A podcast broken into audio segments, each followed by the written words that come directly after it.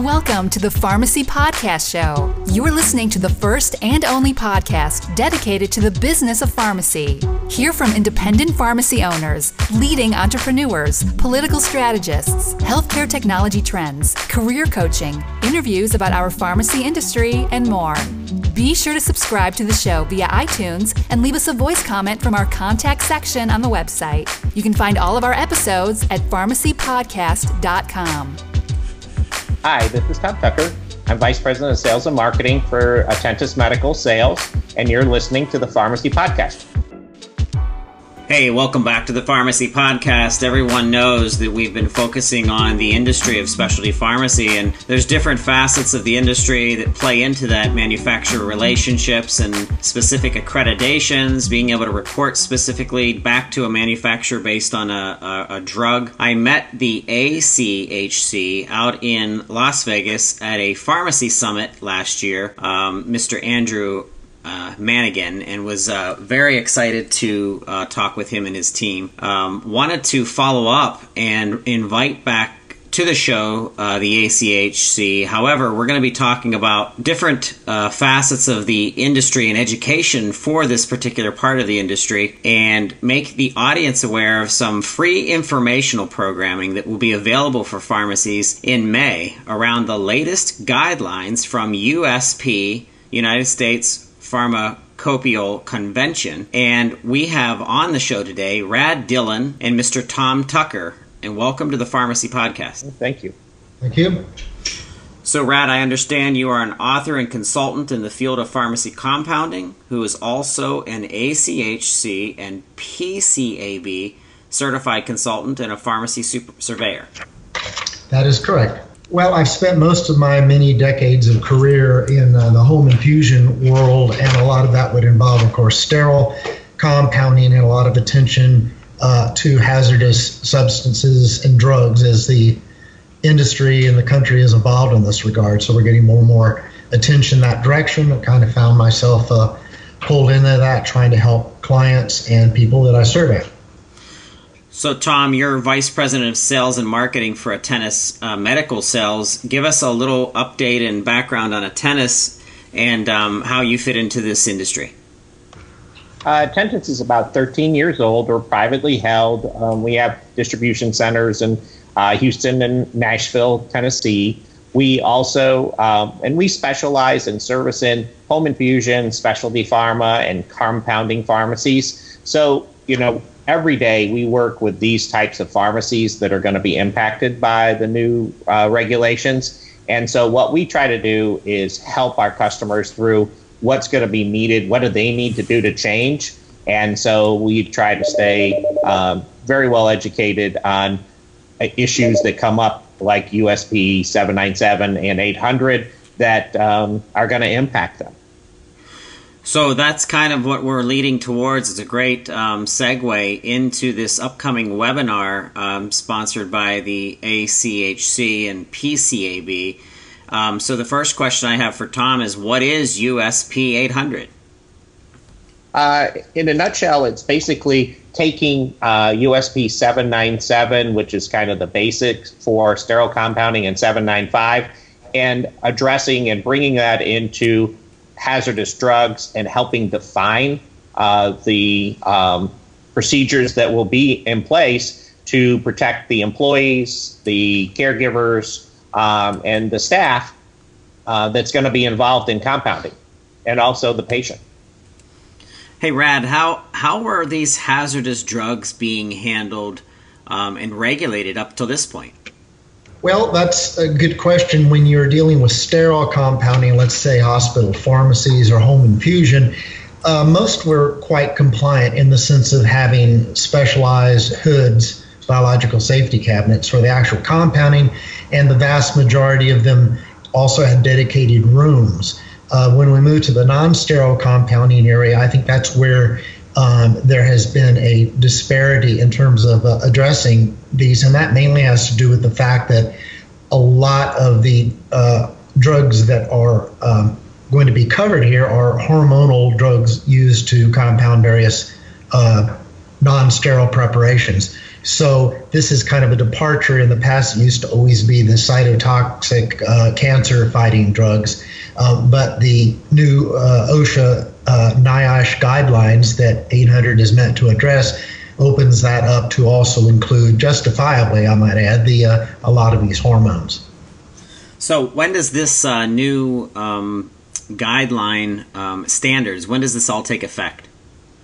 Well, that's an interesting question. They, the standard says an effective date of July 1, 2018. But when you research this, you're finding that a lot of state boards are already thinking about this. California is notable, especially in being out front in not only expecting compliance with 800 in the not too distant future, but they're even taking it an extra notch or two in some cases. Uh, a lot of other state boards, I mean, it, every time you uh, contact one, there's something of a different answer. So, especially since um, there will be some facility changes that many compounders will have to make, like external venting and actually having devoted rooms for compounding and storage. Um, it, it, you know, there's not a minute to, to waste. And pharmacies ought to do a gap analysis, find out where they stand, and start and start planning now. So, Tom, the compounding industry was shaken when the organization in the uh, New England area um, didn't follow specific guidelines, and it really caused a, a tremendous scare among the public. Uh, what areas of USP 800 do you think have caused pharmacies the most concern? I think probably the most concerned is if their physical facilities are not going to meet the new guidelines, especially the external venting from the standpoint of, as Rad pointed out, for the non sterile folks it's almost much more of a a, uh, a big step for them. So there's obviously physical changes that may have to occur in their facilities, uh, in most facilities probably. And then on the sterile, um, it's uh, it, there are changes that are going to have to to undergo, but it, they're they're not necessarily as dramatic as far as structure. They may have the equipment in place, but they're going to have to change the policies and procedures to be able to comply with that. So um, for both sterile and non-sterile compounding, there's major changes they have to do, and but it's a, a much more all new to the to the folks that are doing non-sterile. Yeah. So what about the providers in the infusion area? Uh, do you think most uh, will be prepared, or are there still a lot of uncertainties?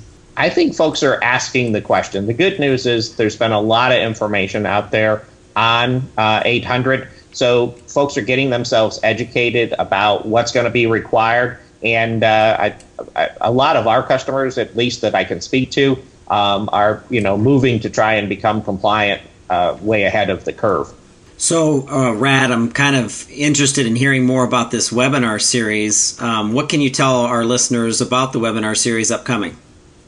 Well, we're going to have a total of four. Two of them are going to be focusing on non sterile and two on sterile. Uh, some compounders do both, but a lot of times it's pretty evenly split. Uh, we have a nice PowerPoint presentation. Uh, it's going to be a, uh, a pre-recorded informational presentation, then followed by a Q&A, and we're going to have a bunch of uh, people who know their way around 800 and related topics will be available to answer those questions. So we have them also there scheduled at different times, so we can pick up people coast to coast. It's um it's really interesting to see um, you know very uh, prominent organizations coming together to empower our pharmacy healthcare providers. Um, and worth mentioning for this specific webinar series, this unique partnership between the PCAB which is the leading accrediting body for compounding pharmacies, with more than 400 compounding pharmacies accredited in the United States and Canada. And then VGM uh, Home Infusion is a service of the VGM uh, Group, which is a large GPO, uh, offering a broad menu of business services to more than 25,000 providers. And then, Tom, you're at Tentis Medical Sales, a leading manufacturer and distributor of medical products specializing in infusion pumps and supplies as well as USP 797 and USP 800 compliance products. And then the A, the IACP, which I'm very familiar with, the International Academy of Compounding Pharmacists, uh, trade organization and professional organization representing compounding pharmacists. So bringing all of this together for all of these members to get this information to them, educating them. Um, so, Tom, how do you, how many are you expecting to sign up for the webinar so far? Um, well, it's interesting. With uh, we've had a, actually a very good response from just the initial press release, and we had uh, over as of yesterday, we had over 60 people signed up for just the first session, and we expect the other sessions to be uh, very, very popular. So, are there any other programs for uh, for information on USP 800 in the works? At this point in time, um, as uh, we have. Um, developed uh, some programs as far as formularies of product to be able to help the customer out. And uh, ACHC has uh, some workshops that are actually scheduled uh, to be able to follow up on, on these webinars. Very good. And now we're going to go to John Pritchard. Uh, John is the Associate Director of Pharmacy Programs at ACHC and PCAB. And uh, Rad and Tom, I thank you so much for your participation on today's podcast. Thank you. So, hey, I have a question for John. Uh, John, tell us a little bit more about this webinar and what you're kind of setting the table for in upcoming education sessions between uh, the ACHC and PCAB out to the um, pharmacy industry and community. Yeah, absolutely. So we wanted to take a chance and talk to folks a little bit about what's going on with USP 800. Um, there's a lot of differences in knowledge out there. Some folks are, uh, they've been intimately aware of what's going on and they've kept up with the details. And for some, this is a very new topic. So, um, what we wanted to do with this webinar is actually just put together a a quick snippet. It's a, a, a 10,000 foot overview, if you will, about what's going on with the USP 800. And uh, we just wanted to sort of tell people what was going on and let them know where they could find more information about it. So uh, when I was talking with Tom, um, you know, we had asked him the question, um, what uh, do you think causes the pharmacist most concern or worry around the areas of uh, USP 800. So um, I'm going to pose the same question to you. Um, wh- where do you think the most concern lies with pharmacies that must, you know, understand this uh, policy and also must cover themselves to mitigate the risk for getting into any kind of trouble?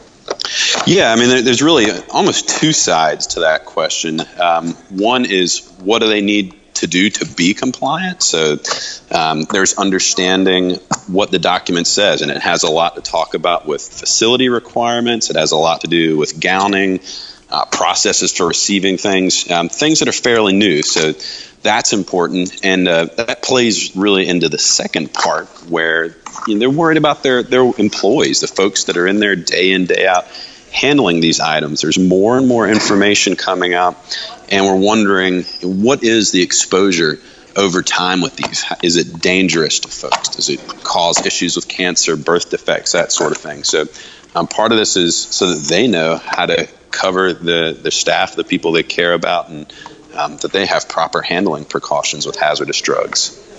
So, as the Associate Director of Pharmacy Programs at the ACHC and PCAB, you really see a wide variety of um, different things happening in the industry, uh, keeping your finger on the pulse. If you if you put yourself in the position of a pharmacy director, a health system um, director of their pharmacy services, a pharmacy owner, um, what about this webinar do you really want to accentuate that they're going to get out of this? What's the most important pieces of this that need to be the keywords that these leaders really listen to uh, to make sure that they're um, attending um, the right education for their teams? Well, they'll want to pay attention to the types of compounding they might do in their facility. So um, there's really going to be two different webinars we're doing. One is for non sterile practices. So these are going to be pharmacies that are a lot of times handling APIs uh, that do not need to be sterilized. There's going to be sterile, so that's going to be more of your your hospitals, your folks doing injectables. Um, there are differences between the two, so they want to focus on the one that's appropriate for them. So, give our listeners a way to um, access and sign up. Um, is there a specific place? I'm going to put the link down in our show notes, but is there a specific place that you'd um, kind of uh, suggest that they go to sign up for this webinar? Yeah, there's actually, it's very simple. Um, they'll go to ACHC has a site called Accreditation University. It's the education arm of what we do over at ACHC. Very simple website. It's accreditationuniversity.com. There's going to be a link at the bottom right of the homepage. They can go to that. Um, also, if, if you uh, would rather just place a phone call, 919 785 1214. Again, 919 785 1214. If you go to extension 245, that is Chelsea Rigsby's extension, and she would be glad to help anybody get signed up that way. So I'm excited about some of the uh, future um, podcasts that we're going to be doing with the ACHC. I know that you have some conference activity coming up as well. Um, is there anything in closing that you wanted to mention to uh, the pharmacy stakeholders that are listening to the show today? You know, the thing we're always working on with PCAB is what can we do to increase the value to our customers. And um, you know, USP 800 is going to be an interesting kind of look into that. But part of what we're working on right now is we're developing standards that'll apply to USP 800. Um, we plan to do a lot of educational offerings around that so that folks know what they have to do to comply, that they can feel good about what they're doing, that they're in compliance.